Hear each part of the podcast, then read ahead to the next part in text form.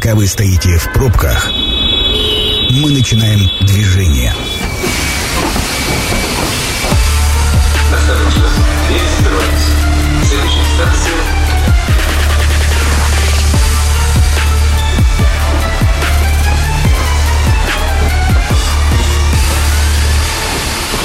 Метро. Главные темы Красноярска. Друзья, добрый вечер. Меня зовут Екатерина Кузьминых. Ну что, друзья, мы всегда выполняем свои обещания, поэтому, как и обещали а, вам Дениса Петровского в студии. Вот Денис Витальевич, министр спорта Красноярского края, к нам и пришел. Добрый вечер. Добрый вечер. Ну, начнем с банального к концу года а, про а, итоги коротенечко. Какие главные такие события в 22-м удалось но главное событие, наверное, та задача, которая была поставлена, проведение мероприятий спортивных, ну, скажем так, э, на новом уровне, чтобы это был, условно говоря, не спорт ради спорта, точнее, не спорт только ради спорта, потому что, безусловно, если мы говорим про профессиональный спорт, то задачи, в первую очередь, там, достижение результата.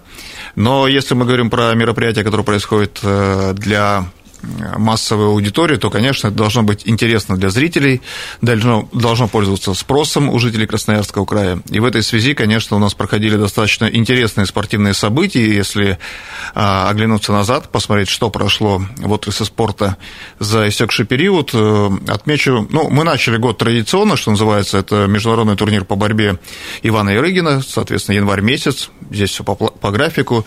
Далее пошли у нас э, в мае месяце но я это называю самое красивое спортивное событие весны. Это весенний кубок по художественной гимнастике, который как раз-таки мы переформатировали по согласованию с нашей краевой федерацией, точнее, по их инициативе, но мы помогли вот это провести в новом формате, в новом статусе. Впервые этот турнир прошел а, в формате как раз-таки международном, несмотря на то, что это был уже май. А, были определенные события... Сложности. Сложности, да, санкционности и так далее.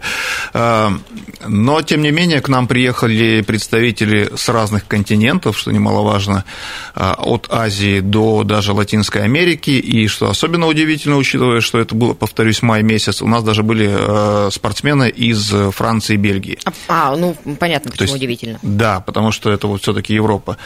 А, и вызвал это большой интерес и ажиотаж. Турнир шел несколько дней, и понятно, когда в четверг у нас были сестры Аверины, это как бы звезды художественной гимнастики, у нас был переполнен дворец Ирыгина, опять же, где проходили соревнования соревнования. Но когда и в воскресенье у нас был полный зал, это, безусловно, для нас был важным маркером, важным показателем, что а, людям интересно посмотреть не только спортивную составляющую, но и красоту, потому ну... что была церемония закрытия, это было красиво, качественно. Я привожу эту историю часто в пример, потому что рядом со мной сидел министр культуры Красноярского края Аркадий Владимирович Зинов. Я говорю, Аркадий Владимирович, ну как, на ваш опытный взгляд, вы там много всевозможных а, постановок видели? Ну, он оценил, что было на очень хорошем уровне. А дальше мы уходим в лето, а летом у нас турнир по дзюдо, который также также прошел в новом формате, в таком формате недельного цикла с участием э, представителей спортсменов уровня сборной России. Дальше летом что у нас происходит? У нас происходит хоккейный матч Александра Семина с приездом звезд мировой величины, Александр Овечкин и другие. И это, конечно, было таким важным и испытанием для обновленной команды отрасли спорта с точки зрения проведения и качества проведения такого мероприятия. И надо сказать, что вроде бы никто не подкачал. И сами хоккеисты, несмотря на весь звездный статус а, и то, что они видели много чего, Олимпийские игры, чемпионаты мира и, соответственно, матчи НХЛ, по качеству качество организации всего того, что проходило в подтрибунном пространстве, все остались довольны. Ну, а нам самое главное, что наши болельщики, э, зрители тоже ушли счастливыми и радостными с этого события. Те, кто был внутри Платинум арены, те, кто смотрел трансляцию и так далее. И, соответственно, у нас близится конец года, и здесь у нас самое красивое событие уходящего года э, – это чемпионат России по фигурному катанию.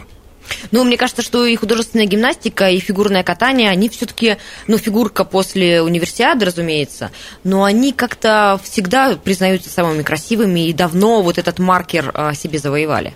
Безусловно, и, и то, и другое, это, конечно, эстетическая красота такая, скажем так, просто художественная гимнастика, это, так скажем, представительница красивая летних видов спорта, а, соответственно, фигурное катание – это зима, поэтому у нас а, художка э, была весенний период, а фигурное катание, соответственно, зимой под Новый год, и мне кажется, это особенно симптоматично, что как раз конец года, и мы так а, красиво уходим в празднование Нового года, и такой, можно сказать, даже определенный подарок жителям Красноярска Красноярского края, любящим спорт, либо просто любящим красивые события, потому что я подчеркну, что, мне кажется, чемпионат России по фигурному катанию – это как раз не только про спорт.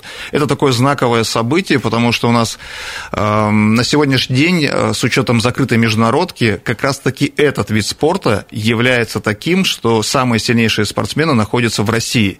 И этапы международных гран-при сильно потеряли от отсутствия наших фигуристов. А все сильнейшие, все, так сказать, сливки фигурного общества собраны именно в стране, и мы это увидим в э, Красноярске. А тут еще такой аспект, что у нас мы часто сравниваем фигуристов по уровню популярности с киноактерами, кинозвездами, потому что у каждого топового фигуриста есть свой фан-клуб.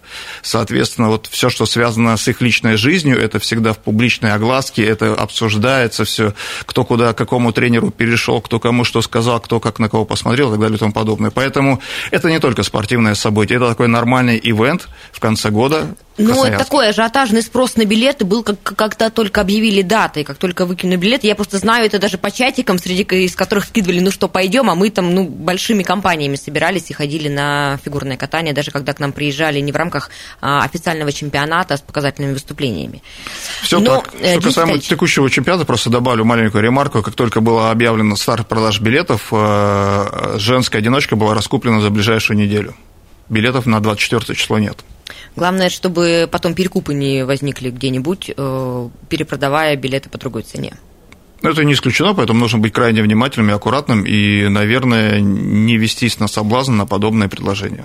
Денис Витальевич, вот этот уровень, которого нам удалось достичь и зафиксировать с точки зрения а, возможностей проведения массовых мероприятий, это ну, наследие универсиады, которое мы зафиксировали, потому что я помню, так спортсмены, которые к нам приезжали на универсиаду, они говорили, что с точки зрения организации все безупречно. Под трибунные пространства, работа со зрителями, ну, то есть очень-очень много аспектов в массовых мероприятиях.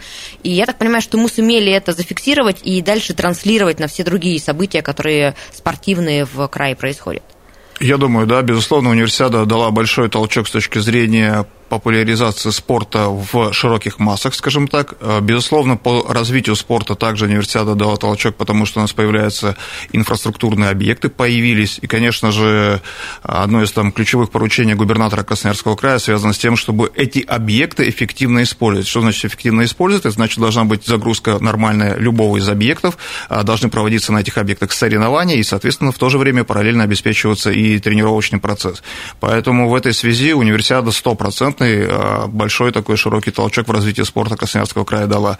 А перед этим можно еще вспомнить, что были Олимпийские игры в Сочи, и с точки зрения как раз-таки узнаваемости отдельных видов спорта, это тоже немаловажный шаг, потому что, например, ну давайте мы вот с вами как раз-таки вспомним, знали ли вы, например, лет 10 тому назад о том, что есть такой керлинг, я... и что он может быть... Это первое слово, про которое я подумала, причем, насколько я знаю, у нас в крае очень сильная а, сборная по керлингу, и девчонки наши их с руками отбирают в любой другой субъект. Да, и как раз-таки популярность керлинга, его развитие и не только в Красноярске, а в территориях края, она стала, ну, просто сногсшибательной какой-то, потому что у нас э, керлинг развивается там от востока края до самого крайнего севера, я имею в виду Норильский до Динку. Э, здесь, конечно, большая заслуга нашей нашей региональной федерации, потому что они активно взаимодействуют со Всероссийской Федерацией, а те, в свою очередь, предоставляют а, инвентарь. Самое дорогое, что есть в керлинге, это как раз камни, поэтому это очень важный аспект с точки зрения развития этого вида спорта. Но без узнаваемости этого вида все остальное было бы бесполезно. Вот сегодня у нас такой,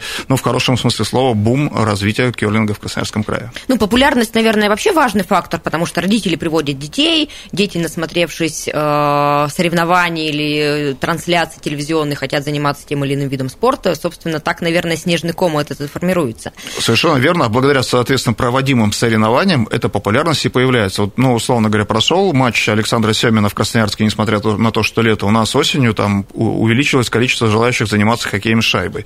А проходит чемпионат России по фигурному катанию, я думаю, в январе а, появится большее количество желающих заниматься фигурным катанием. И далее так по списку. Это вот любое ситуативное мероприятие, оно дает всплеск а, желающих желающих заниматься тем либо иным видом, видом спорта. Слушайте, а красноярские болельщики продвинутые?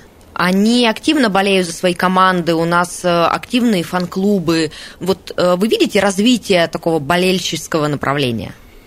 В целом, думаю, да. Безусловно, важно, чтобы, если мы говорим а, про игровые виды спорта, потому что, как правило, именно игровики являются таким притягивающим фактором для образования тех либо иных фан-клубов, то сейчас у нас это появляется ну, у каждой команды. Вот даже мы недавно а, открыли после капитального ремонта дом спорта Михаила Дворкина – и там был, прошел первый матч после большого перерыва женской суперлиги. Наша женская команда «Енисей» играла против «Уралочки», и на втором этаже можно было наблюдать группу активных товарищей с баннерами, флагами, а, барабанами. Вот, поэтому есть такая активность. В Дворкино, конечно, к слову сказать, как раз про этот объект хотелось бы пару слов. В Дворкино волейбол смотрится, конечно, по-другому, потому что там максимально близкая игровая площадка к трибунам, там очень хорошая акустика, и пришедшие там условные 500 человек были очень хорошо слышны. А достаточно ли емкость, а, закрывает ли она интерес среди болельщиков? Ну, 500 человек не так много. Вместимость зала, наверное, не, ну, не максимальная. Да, очень круто смотреть, но если какой-то суперматч, то, наверное, желающих было бы больше. Безусловно, поэтому эта арена для наших команд э, мастеров волейбольного клуба «Енисей» женской и мужской является все-таки резервной на случай, когда дворец спорта Ирыгина занят под другие какие-то глобальные мероприятия. А так это основная площадка все-таки для краевой волейбольной школы. Но что касаемо зрелищности, конечно же, чем больше вместимость, тем лучше. Но тут еще вот просто важна компактность, что называется. Потому что вот даже при всей любви к центральному стадиону, очень люблю данную арену, очень, потому что связано многое э, с детством, э, с этой ареной, и это такая ностальгия по прошлому, но к сожалению, с точки зрения футбольного болельщика, вот легкоатлетические дорожки нас сильно отделяют от футбольного поля. И это прям минус. Я думаю, вам любой болельщик это скажет. Но другой арены футбольной нет, поэтому наслаждаемся тем, что есть. А, заговорили про спортивные... Помимо манежа, конечно. Заговорили про спортивные объекты. Ну, я имею в виду ремонт Дворкина. Что еще из знакового удалось э, реконструировать, построить, отремонтировать? Ну, в целом у нас в этом году по программе краевой э, было э, возведено и сдано в эксплуатацию 52 э, спортивных площадки плоскостных так называемых сооружений, то есть это открытого уличного типа. У нас по федеральной программе «Спорт. Норма жизни», которая является частью нацпроекта «Демография», в этом году было 8 площадок ГТО, и хочу сразу же заметить, что на следующий год у нас 6 по федеральной программе и 5 э, при содействии нашего профильного комитета законодательного собрания по спорту, еще 5 дополнительно по, из краевого бюджета. Таким образом, мы получаем суммарно 11 площадок на следующий год. Там принципиально то, что эти площадки именно возводятся в сельской местности, и с этой точки зрения это очень важный а, аспект для развития массового спорта. А если говорить по объектам а, капитального а, характера, то у нас нас год начался как раз с ввода в эксплуатацию спорткомплекса в Туруханске. Это отличный современный комплекс. А, и вот получается конец года, если вот о таких глобальных э, вещах мы говорим, то это как раз-таки дом спорта Дворкина. Мне кажется, очень важный э, аспект, потому что спорткомплекс Туруханский – это важно именно для Туруханска и Туруханского района. Дом спорта Дворкина – это объект, на котором можно проводить всероссийские соревнования. И, собственно говоря, в минувшее воскресенье как раз матч Суперлиги российской женской прошел. Поэтому вот за Дом спорта Дворкина отдельная радость, потому что мы чемпионат мира по волейболу не получили, к сожалению, а наследие у нас есть. Это важный момент. Про спорт в крае а, обязательно поговорим, но, видимо, друзья, уже после а, рекламной паузы. Это программа «Метро». Авторитетно о Красноярске. Друзья, возвращаемся в эфир. У нас ничего не поменялось. Напротив меня министр спорта Красноярского края Денис Петровский. А, Денис Витальевич, эм, поговорили мы про и массовые мероприятия, болельщиков и объекты в Красноярске. Но когда мы живем в городе, нам всегда кажется, что основ... остальные районы и города края, они как-то немножечко на отшибе. А там спортивная жизнь есть, она бьет ключом. Вы знаете, мне кажется, для этого важно как раз э, по территории края путешествовать. И, ну, я имею в виду путешествовать, если есть время, чем заняться в выходные, что называется, Приведу простой пример. У нас как раз-таки в эти выходные в Лесосибирске а, прошла спартакиада ветеранов спорта Красноярского края. И что немаловажно, ну, то есть до проведения в Лесосибирске слышали мы, как организаторы, разные критические комментарии о том, что можно было провести в Красноярске, тяжело с юга края ехать в Лесосибирск, а в Красноярске все компактно, оптимально и современные спортивные объекты. Но надо отметить, что люди поменяли свое мнение, те участники, которые приехали, было порядка 14 э, территорий представленных, э, районов края именно. В общем, посмотрев там и окунувшись в атмосферу, конечно же, все получили огромное удовольствие, потому что, ну, условно говоря, живя где-то на юге края, э, далеко не каждый может оказаться в своей жизни в, там, в том же Лесосибирске. А здесь появилась возможность посмотреть, э, изучить город, поучаствовать в соревнованиях, причем это как раз вот формат спартакиад чем прекрасен, это как раз не ради первого, второго, третьего места. Это скорее вот ощущение духа, атмосферы, вот этой соревновательности процесса. И что порадовало, многие приехали семьями, причем кто-то семьями в смысле, что выступали прямо в соревнованиях, а кто-то просто поддержать друг друга, что называется, приехали. И атмосфера была шикарная, и отношение в Лесосибирске это было мероприятие, это было событие в жизни города. В Красноярске оно бы стало одним из ста других прочих мероприятий, которые проходят. А там глава города лично присутствовал там на каждом мероприятии, участвовал в церемониях награждения, появление, открытие, и, конечно, вот такое отношение это ощущало и, как бы в хорошем смысле слова, подкупало самих участников соревнования. Поэтому в территориях края спортивная жизнь нормально кипит. Это же сознательная история, перенести на периферию какие-то вот такие э, вещи. Это, ну, можно проектом назвать в честь, или э, как бы это разовый эпизод? Нет, или нет, это, это да. Бы... Это, как вы говорите, сознательная история, потому что у нас до этого в Ачинске проходила э, спартакиада среди, соответственно, городских округов, и мы рассматриваем так, чтобы вот по разным городам проходили разные форматы спартакиад. Это дает возможность и, с одной стороны, а, участникам из других территорий ознакомиться, собственно говоря, как выглядят у нас другие районы края, и в то же время для нас, точнее, для самих территорий, которые проводят, являются организаторами, где-то показать, может быть, для того же Министерства спорта, ну, скажем так, определенные проблемные точки, которые бы желательно решить. Поэтому это наша такая возможность такого спортивного социума и проведения соревнований, с одной стороны, поставить задачу, решить задачу, и, с другой стороны, обозначить те вопросы, которые, ну, там, наболели, условно говоря. Поэтому, конечно, важно. А что касается спортивной инфраструктуры в крае, я прекрасно понимаю, что а, когда в Красноярске кто-то говорит, что нам там не хватает бассейна, спортивной площадки или еще чему-то, то жители, наверное, Ачинска, Минусинска, Назарова и там каких-нибудь отдаленных деревень, они понимают, что мы зажрались, потому что у нас есть абсолютно все и там объекты мирового уровня, а у них, наверное, такого нет.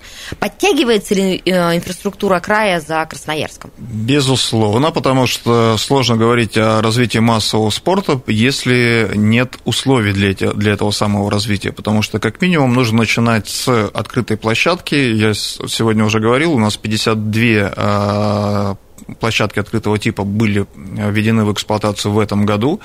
Площадки ГТО – это второе, второе направление. И, конечно же, есть объекты капстроя. Ну, например, вы упомянули Минусинск, как раз-таки там в конце года а, с нетерпением все ждем ввода в эксплуатацию бассейна как раз-таки. Поэтому это такое знаковое событие на юге края, и бассейн построен по всем стандартам и требованиям именно спорта. Здесь важно разделять, потому что зачастую говорят, ну, постройте у нас. И начинаешь общаться с коллегами, понимая, что на такую плотность населения при всем желании по спортивным стандартам нельзя построить, потому что у нас есть определенные критерии, как минимум там же 25 метров, 6 дорожек, а, это, соответственно, определенный объем финансирования, и не везде это считается целесообразным и оправданным. Но, конечно же, в Минусинске, на юге края, учитывая, что рядом большое количество территорий, это более чем оправдано, поэтому, я думаю, этот бассейн точно не будет пустовать, точно будет пользоваться спросом, и плюс э, там также будем проводить различного рода соревнования, как минимум краевого, а, тем более, что у нас рядом с Минусинском есть э, прекрасная республика Хакасия, и в рамках не менее прекрасного проекта «Енисейская Сибирь»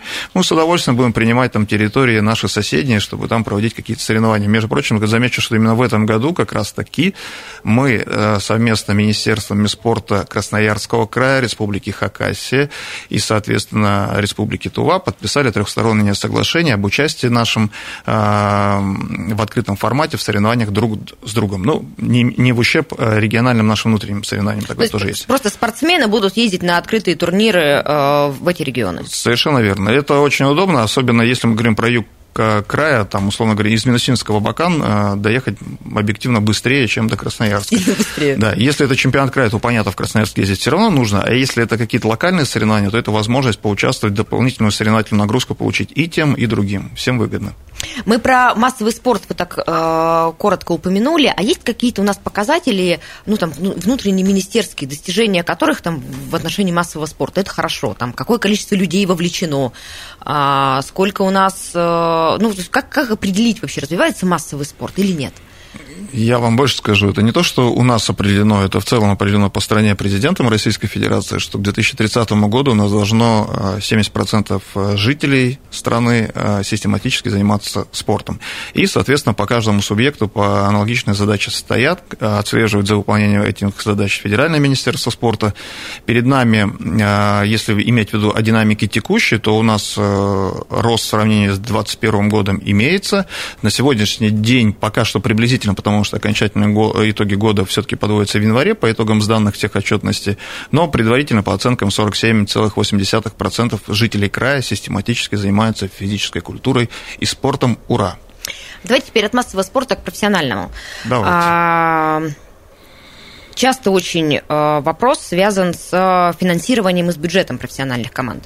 При этом, э, ну, кажется, что когда у нас проходят массовые мероприятия э, с участием профессиональных команд, и там куча болельщиков, то, соответственно, никаких денег из бюджета на это не надо, люди заплатили за билеты, пришли, и команды счастливы.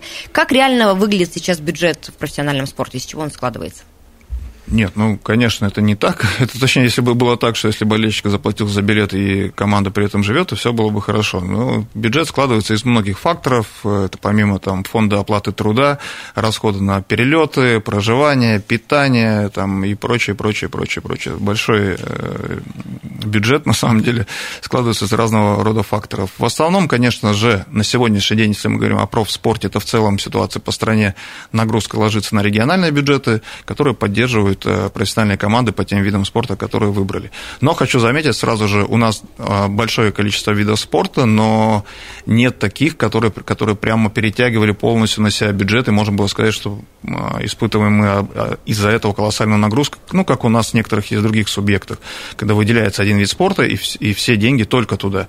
У нас в этом смысле как раз-таки мы продвигаем, ну, максимально возможные, как мне кажется, виды спорта, как командные, так и индивидуальные виды спорта. Нас есть академии зимних видов спорта, летних видов спорта. У нас есть а, игровые клубы, там, футбол, хоккей с мячом, хоккей с шайбой, ну и так далее. Поэтому с точки зрения развития, я считаю, что Красноярский край один из самых спортивных, если убрать, ну, таких мастодонтов, как Москва, Санкт-Петербург и, наверное, Казань, учитывая, что Республика Татарстан, она в целом имеет там свои особенности по финансированию, конечно, у них есть преимущества.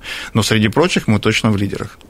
А спонсоры активно поддерживают э, наши спортивные клубы, и главное, вот в нынешней политической обстановке, э, понятно же, что спонсорство это не самая приоритетная э, задача частных компаний.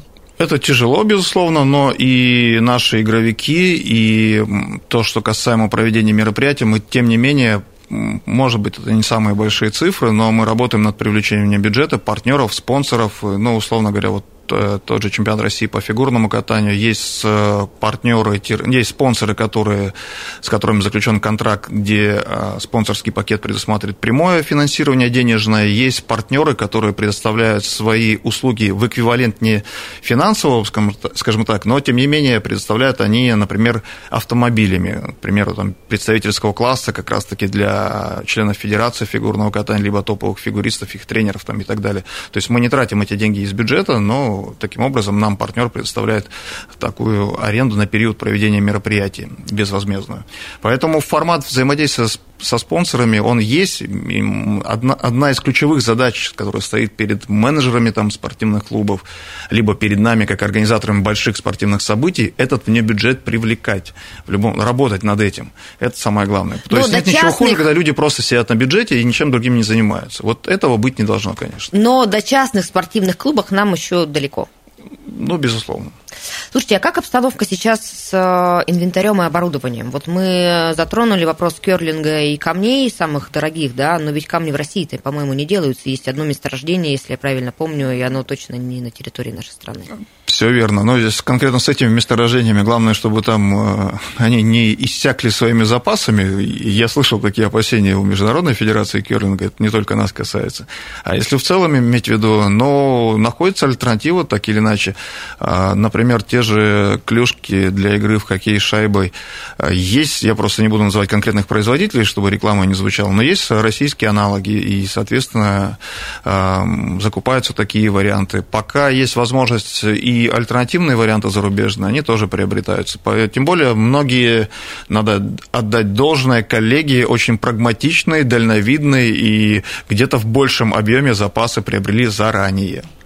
А, Денис Витальевич, продюсер требует, чтобы я задала вопрос про центральный стадион, а, потому что, насколько я понимаю, в этом, я вот совсем не футбольный болельщик, поэтому могу сейчас поплыть в вопросе, вы мне, если что, поправьте. Но, а, насколько подсказывают коллеги, Енисей футбольный на центральном стадионе в этом сезоне не играл, в прошлом сезоне, а играл в манеже. С чем связано?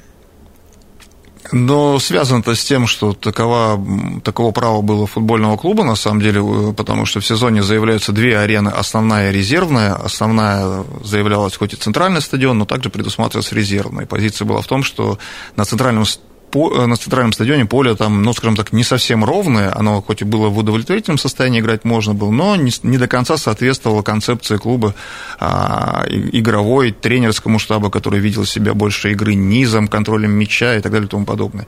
Поэтому в целом назревал вопрос, на самом деле, уже давно и долго, и сам я, когда в футбольном клубе работал, э, у нас с коллегами были такие настроения, желания и прочее, но не хватало ресурсов, о том, что, собственно, с 95 95 в 92 году началось, в 95 году закончилось, в 95 году последний раз была реновация футбольного поля на центральном стадионе. То есть полная его замена, начиная с основания, заканчивая верхним слоем.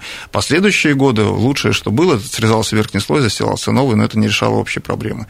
И могу рассказать такую историю, которая была а, с выходом команды в РПЛ, когда приезжала к нам комиссия, они походили по полю, поизмеряли и прочее, прочее. Я запомнил на всю жизнь одну фразу. Говорит, у вас классный газон, но к футбольному полю не имеет никакого отношения. Поэтому требовалась замена. Сейчас поле меняется на поле с искусственным покрытием, что, на наш субъективный взгляд, снимет вопросы по качеству газона на центральном стадионе лет на 5-7. Но это решение проблемы. Да. И вопрос, э, у нас остается немножечко времени, связанный с хоккеем. А, поговаривают, что есть очень серьезные а, а, планы по выходу в КХЛ. Как там и говорится? даже, и даже слухи ходят о том, что Семина вот э, исключительно для этого, для менеджмента, для продвижения клуба привезли в Красноярск э, на родину. Есть такая отличная фраза «плох тот солдат, который не мечтает стать генералом». Странно было бы производить переменные в клубе, не думая о перспективах его развития дальнейших. И, кстати говоря, в этом сезоне у нас впервые наша молодежная команда играет в молодежной хоккейной лиге именно в элитном дивизионе. Ранее выступали в разных вариациях и модификациях. Это в том числе для того, чтобы а, постепенно готовиться к требованиям КХЛ, потому что МХЛ а, это та лига, под которой ну, работает по регламентам континентальной хоккейной лиги, и практически все клубы КХЛ, соответственно, имеют молодежные команды в этой самой лиге. Ну и, соответственно, с футболом, наверное, такие же планы. Мы же э, попробовали вкус, э, ну, как бы элитных, элитной э, элитного футбола в Красноярске. Я помню, что даже те, кто болельщиком никогда не являлся, они ходили на знаковые игры, и все верили, что мы задержимся. А, есть ли сейчас задачи, ставились ли такие задачи? Ведь это же тоже конкретный там KPI на предстоящий сезон. Я просто прекрасно понимаю, что по окончании эфира там будет расшифровка эфира, и, возможно, вы из меня пытаетесь вытянуть яркие заголовки, кликабельные в последующем на интернет-портале, но я вам просто отвечу на этот вопрос, исключая и вопрос про хоккейный клуб «Сокол», и про футбольный клуб «Енисей». Задачи перед всеми командами мастеров стоят максимальные. Прекрасно. Мне кажется, что на этой ноте нужно заканчивать. Друзья, в Новый год, ну, мне кажется, что всему спортивному направлению края мы точно желаем достижения этих максимальных планок. А, пусть все планы осуществятся где-то везением, где-то, безусловно, работой. В гостях у нас был Денис Петровский. А, Денис Витальевич, спасибо вам большое. Всего доброго спасибо. и до свидания. Друзья, вам же я напомню, что, во-первых, программа «Метро» будет, хоть мы и не добились громких заголовков, а, опубликована на сайте 128.fm. Станция конечная. Поезд дальше не идет. Просьба освободить вагоны.